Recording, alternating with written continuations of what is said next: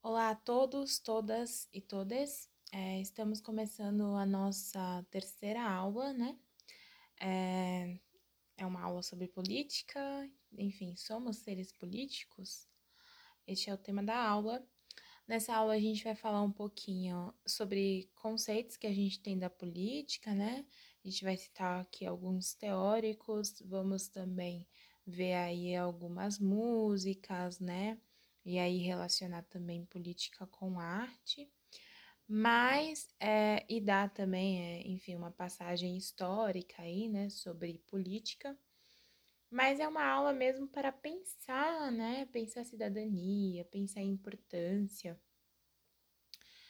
E aí eu vou começar lendo é, um artigo que eu mesma escrevi, porque falar de política é tão chato, né? É...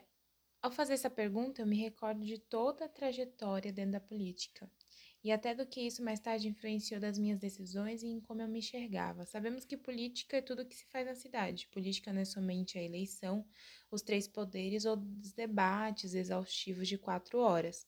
Política é comprar um pão e perceber que está caro, é mandar os filhos estudarem e é usar o SUS. Somos seres políticos e fazemos política o tempo todo. Então, por que falar disso é tão chato? Eu já ouvi essa pergunta muitas vezes. Mas, recentemente, andando de Uber, eu conversava com um motorista e foi uma conversa incrível que me dizia muitas coisas sobre a população trabalhadora. Ele sabia que era errado até mesmo ter eleição numa pandemia, e ele repetia as frases que transmitiam decepção. Contava histórias sobre parlamentares que só causavam indignação. E me perguntou se eu pensava que era possível fazer valer as leis, se é, era possível algum candidato realmente honrar os seus deveres. É neste momento que eu quis ouvir mais. Eu queria entender e compreender as dores de ser um trabalhador informal numa pandemia em meio às eleições. E era nítido, né, nítido que haviam muitas informações na cabeça dele que causavam confusão, que demonstravam imensa decepção, e que o faziam não se sentir representado pelo poder. Ele não é o único, né? No segundo turno da eleição é, de dois mil e vinte, né, nós tivemos um número enorme de votos nulos, brancos e abstenções, totalizando mais de três milhões de pessoas. Então, todas essas pessoas são horríveis, né? Elas não pensam em política? Eu não vejo assim. Me lembro muito bem que cresci dentro da política e isso me gerou mais tarde um distanciamento, além de críticas que carrego até hoje. E nas primeiras vezes que me expus, né, eu fui ferozmente atacada e de fato não existia um diálogo. E aqui eu quero deixar bem claro que nem sempre é assim. Contudo, situações como essa e esse olhar da população de que político é tudo igual não surge à toa. É uma construção e muitos anos de discurso de desilusão e de sofrimento da classe trabalhadora. Falar de política é desgastante porque fomos ensinados a pensar que política está isolada, que a cidadania mora longe de nós e que parlamentar só rouba. Falar de política é chato porque entendemos ela como algo à parte, como fruto de brigas e como fruto de profundas tristezas. É... Então... Eu li aqui um pedacinho, né, é, do, desse texto que eu escrevi. Então, é, falar de política é realmente desgastante? É, né? A gente aprende que a política, ela está longe de nós. Mas, nisso, né, estamos aí... É, pensando de uma forma muito distanciada, né? Então, política, né, do grego, polis, né? É, a gente fala de política, né, do grego polis, para falar de participação na, na cidade, né? É, então... Quando a gente fala em, em política, a gente está falando também em participação na cidade, que cidade de diversas formas, não é somente, né, é, pensar é, em três poderes, em representação. Esse é um tipo de política isolado, né? Ao longo aí da nossa história, nós tivemos muitos tipos de política, né, diferentes desse que a gente conhece hoje dentro de um Estado aí que advém de uma ideia de república. Então, vamos começar falando da Idade Média, né? Então, a Idade Média, a gente tem o feudalismo como organização social, política, cultural, ideológica e econômica. A gente tem o poderio da Igreja Católica, né? O sistema de vassalagem, então existiam relações de poder entre reis e nobres de cada reino. O rei era o sucerano e os nobres os vassalos, né? E eles estabeleciam um laço de fidelidade por meio de um acordo, né? É, os vassalos recebiam um feudo, né, uma terra, e sua obrigação seria auxiliar o sucerano na execução da justiça e administração do reino e na guerra, né? É, a Idade Média era estamental, dividida em classes bem definidas, né? Então, a gente tinha nobreza, clero e, e camponeses, né? É, então, eram classes bem exatas, assim, você não tinha uma mistura, né, de, de classes, não, era bem definido mesmo, né? Então, a Idade Média, a gente tá falando de Europa aqui, né? E ela vai ter fim por conta do renascimento urbano e comercial, né? Aí a gente cai na Idade Moderna, que centraliza o poder e inaugura a política absolutista, né? Tem um poder voltado para os reis e para o Estado, sem participação ali popular. A nobreza tinha privilégios econômicos, jurídicos e sociais, e ao povo restava impostos e retaliações. Olha aí a problemática do povo e do poder, povo e poder, né? Que a gente ainda vê até hoje essas questões, né? Povo e poder, claro que não é da mesma forma, mas a gente tem aí também uma questão aí social, né? É... Do feudalismo, né, a gente passa a ter o mercantilismo, que é o que inaugura o capitalismo, né, posteriormente, e a igreja perde forças pelo discurso aí da racionalidade, né, então o renascentismo traz isso. É, e a gente passa também a ter o sistema de colônias, né, igual eu disse nas outras aulas, junto com o mercantilismo. Aí depois vem a contemporânea, com a ideia de república, né, aí a gente tem a Revolução Francesa lá, liberdade, igualdade, fraternidade, né? É, burguesia francesa e outros setores derrubam o poder político. E aí a gente tem a ideia de três poderes, olha que legal, divisão dos três poderes, né? Divisão dos três poderes lembra o sistema político que a gente vive hoje. Nossa, mas fazem tantos anos, sim, fazem tantos anos. E é dessas, né? São dessas revoluções que advém muito dos valores que a gente tem até hoje na nossa sociedade, né? É, valores políticos e sociais na nossa sociedade ocidental. Então, a gente pode citar aí é, O Espírito das Leis, de Montesquieu, um clássico, né? Que a gente fala sobre os três poderes. É, então, é, nele, eu vou ler o, o capítulo um, né? Que fala das leis em geral, né, das leis e sua relação com os diversos seres. As leis, em seu significado mais extenso, são as relações necessárias que derivam da natureza das coisas. E, nesse sentido, todos os seres têm suas leis. A divindade possui ainda su- suas leis, o mundo material possui suas leis, as inteligências superiores ao homem possuem suas leis, os animais possuem suas leis, o homem possui suas leis.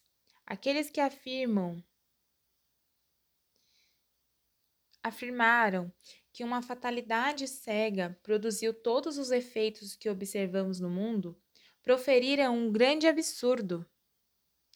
Pois, o que poderia ser mais absurdo do que uma fatalidade cega, que teria produzido seres inteligentes? Existe, portanto, uma razão primitiva, e as leis são as relações que se encontram entre ela e os diferentes seres, e as relações desses diferentes seres entre si. Deus possui uma relação com o universo, como criador e como conservador. As leis segundo as quais o criou são aquelas segundo as quais conserva. Ele age segundo estas regras porque as conhece, conhece-as porque as fez, e as fez porque elas possuem uma relação com sua sabedoria. Como observamos que o mundo, formado por movimento da matéria e privado de inteligência ainda subsiste, é necessário que seus movimentos possuam leis invariáveis. E se pudéssemos imaginar um mundo diferente deste, ele possuiria as regras constantes ou seria destruído. Assim, a criação, que parece ser um ato arbitrário, supõe regras tão invariáveis quanto a fatalidade dos ateus. Seria absurdo dizer que o Criador poderia, sem essas regras, governar o mundo, já que o mundo não subsistiria sem elas. Olha aí a questão das leis, né? A questão da conservação do poder, né? A questão da onde advêm as leis, né? Das ideias, né? Do, do direito, né? É, Da, da inconstância, da constância, né? É, e aí, depois a gente tem aqui, ó, da natureza dos três diversos governos, né? E aí ele fala assim, existem três espécies de governo, o republicano, o monárquico e o despótico. Para descobrir sua natureza, basta a ideia que os homens menos instruídos têm deles. Suponho três definições, ou melhor, três fatos. O governo republicano é aquele no qual o povo, em seu conjunto, ou apenas uma parte do povo possui o poder soberano. O monárquico, aquele onde um só governa, mas através de leis fixas e estabelecidas, ao passo que, no despótico, um só, sem lei e sem regra, impõe tudo por força de sua vontade e de seus caprichos. Eis que denomina a natureza de cada governo. Precisamos ver quais são as leis que provêm diretamente destaca desta natureza e, consequentemente, são as primeiras leis fundamentais. Olha, quando na República o povo em seu conjunto possui poder soberano, trata-se de uma democracia. Quando o poder soberano está nas mãos de uma parte do povo, chama-se aristocracia. O povo na democracia é, sobre certos aspectos, o monarca, sobre outros, é súdito. Olha aí, né? Olha a gente falando de democracia, de povo, de lei. Sim, né? Então, é, uma hora você é monarca, outra hora você é súdito. É... Quando a gente fala de Montesquieu, né, parece que é algo é, muito distante, mas não, né, a gente está falando aí de um sistema de governo, né, que perdura até hoje, de ideias que se a gente for olhar, a gente vê semelhanças com muitas das coisas, né, porque são ideias que deram início ao nascimento do que a gente tem de política no Ocidente, né, é só uma explicação, né, É, do espírito das leis ou da relação que as leis devem ter com a Constituição de cada governo, costume, alma, religião e comércio, né? Essa é a ideia do livro de Montesquieu. E quando Montesquieu nesse livro fala de virtude, né? Ele está falando de amor à pátria, igualdade, né? Então a virtude nesse livro ela está relacionada à política. Olha que interessante. Não é virtude divina. É virtude política, amor à pátria e igualdade, né? Que interessante. Então, é... se a gente está falando aqui que o povo, né, ele tem uma parte do poder, então ele também faz, faz política é, de alguma forma, para além de viver na cidade, né, que já é fazer política, mas ele tem participação na escolha desse, desse, dessa pessoa que vai governar, ou na fiscalização dessa pessoa, né? Sim, né? Aqui a gente está falando sobre isso, quando a gente fala de democracia, a gente está falando de sistema representativo, né? De participação aí indireta. É, aí a gente tem outros sistemas de governo ao longo da história, tem, né? Quando a gente vai falar de Grécia Antiga, a gente está falando de participação direta. Mas é uma participação direta que era específica para alguns cidadãos. Quem era cidadão lá, né, na Grécia Antiga? Homens, né, que não, enfim, homens, né, que eram cidadãos realmente da cidade, tinham mais de dezenove anos, né? Então, a gente tem um recorte de quem era cidadão. Não era todo mundo que era cidadão. Ao longo dos anos, né? Quando se fala em voto, né? Só os homens podiam votar. E aí, a gente tem outra briga de direitos que é para as mulheres, né? Terem acesso a esse direito ao voto, né? Então, a gente tem aí ao longo da história vários recortes, né? É, os homens tentando definir o que era ser cidadão, né? Afinal, a gente tem aí uma briga constante de poder. Lembram-se que na outra aula eu falei aí sobre estaneamento e valores sociais e cultura definindo esses valores sociais. Quando a gente fala que em Montesquieu, definindo no início da, do livro dele, né, das relações que as leis devem ter com a constituição de cada governo, costume, alma, religião e comércio, a gente também está falando disso. Sociedade, né, de sociedade. Então, somos seres políticos, né, que é a pergunta que a gente se faz no início da aula, né. Somos, somos seres políticos, né? Estamos fazendo político, ao, política ao longo da história, né? E estamos fazendo política nesse exato momento, quando vocês, é, através aí de um uso de uma internet, estão escutando este podcast. Isso é política.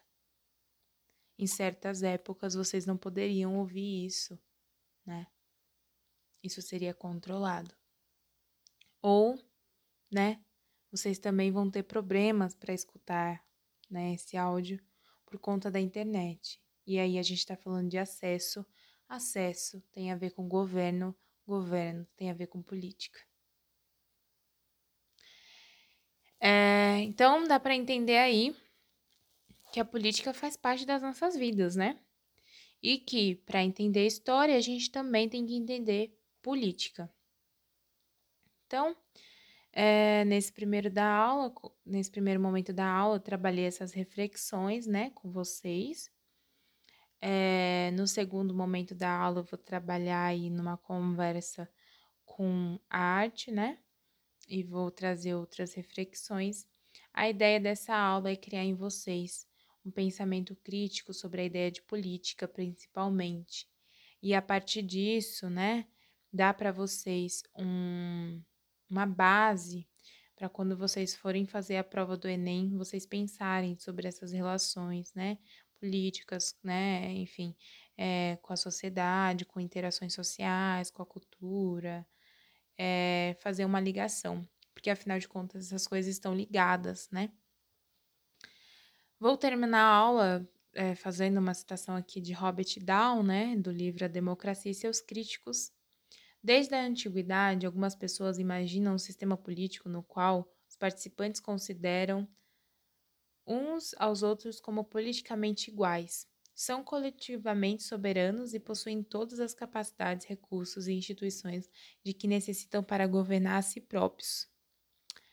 Essa ideia e as práticas que lhe dão corpo surgiram na primeira metade do século cinco antes de Cristo, entre os gregos, que, embora não fossem numerosos e ocupassem um fragmento minúsculo da superfície do mundo, exerceram uma influência excepcional na história da humanidade. Foram os gregos, e mais visivelmente os atenienses, que causaram o chamarel, chamarel de primeira transformação da, demo, da democrática, da ideia e prática do governo de poucos para a ideia e prática do governo de muitos.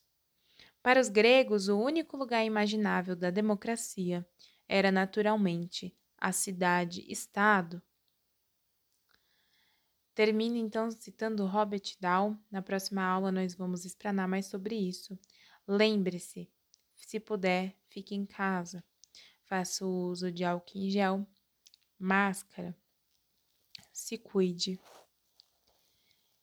E... continuaremos nossas explanações na próxima aula. Espero que vocês estejam bem.